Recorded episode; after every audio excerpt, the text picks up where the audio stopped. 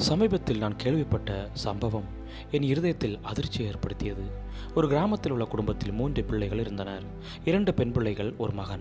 தகப்பனில்லாத அவர்களை ஆசிரியரான தாய் மிகவும் சிரத்தையுடன் கவனித்து வந்தார். சமுதாயத்தில் நல்ல முன்மாதிரி உள்ள குடும்பமாய் அந்த குடும்பம் இருந்தது. இந்த சூழ்நிலையில் பன்னிரெண்டாம் வகுப்பு படிக்கும் மகன் ஒரு பிள்ளையை விரும்பினான். அவனுக்குள் தவறான எண்ணமும் வளர்ந்தது.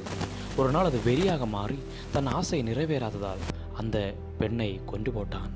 முடிவு அவன் சிறை கைதியானான் அவமானத்தால் உடன் பிறந்த இரு சகோதரிகளும் தற்கொலை செய்து கொண்டனர். தாய் புத்தி சுயாதீனம் இல்லாமல் ஆகிவிட்டார்கள்.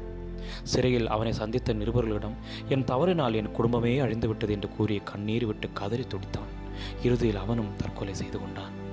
இதை கேட்கின்ற பிரியமான தேவ பிள்ளைகளே இந்த உலகத்திலே பாவம் எது? பரிசுத்தம் எது? என்று அநேகருக்கு தெரிவதே இல்லை. அதனால் தான் அநேகர் குடியிலும் விபச்சாரம் என்கிற பாவத்திலும் வேசுத்தனத்திலும் விழுந்து விடுகிறார்கள். சிறு வயதிலேயே சினிமா சோசியல் மீடியாக்களை பார்க்கிறார்கள்.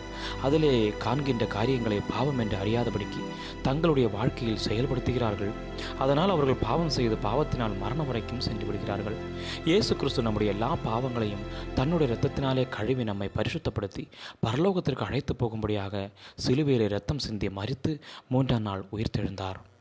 அவர் நம்முடைய பாவங்களை மன்னிக்கிறது மாத்திரமல்ல பரத்திற்கு ஏறுவதற்கு முன்பதாக நான் போய் உங்களுக்கு ஒரு தேட்டரவாளனை அனுப்புகிறேன். அந்த தேட்டரவாளனாகிய பரிசுத்த ஆவியானவர் வந்து எது பாவம்? எது பரிசுத்தம்? என்று நமக்கு கூடவே இருந்து நம்மை நடத்தும்படியாக அதாவது பாவத்தை குறித்தும் நீதியை குறித்தும் நியாயத்திருப்பை குறித்தும் உலகத்தை கண்டித்து உணர்த்துவார். நாம் இயேசு கிறிஸ்துவை ஏற்றுக்கொள்ளும் பொழுது அவர் நம்முடைய பாவங்களை மன்னிக்கிறது மாத்திரமல்ல நமக்கு பரிசுத்த ஆவியை தந்தருள்வார்.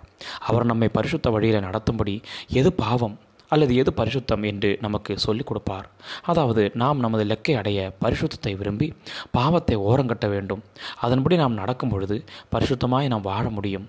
நாம் இயேசு கிறிஸ்துவின் உறவில் நிலைத்திருக்கும் பொழுது நம்மோடு அந்த பரிசுத்த ஆவியானவர் இருந்து நம்மை ஆசிர்வதிப்பார். இயேசு கிறிஸ்துவை நம்ம ஏற்றுக்கொண்டு அவருக்காக வாழ நம்ம இன்றைக்கு ஒப்புமா அதற்கு தேவன்தாமே நமக்கு கிருவை செய்வாராக. ஆமேன். God bless you all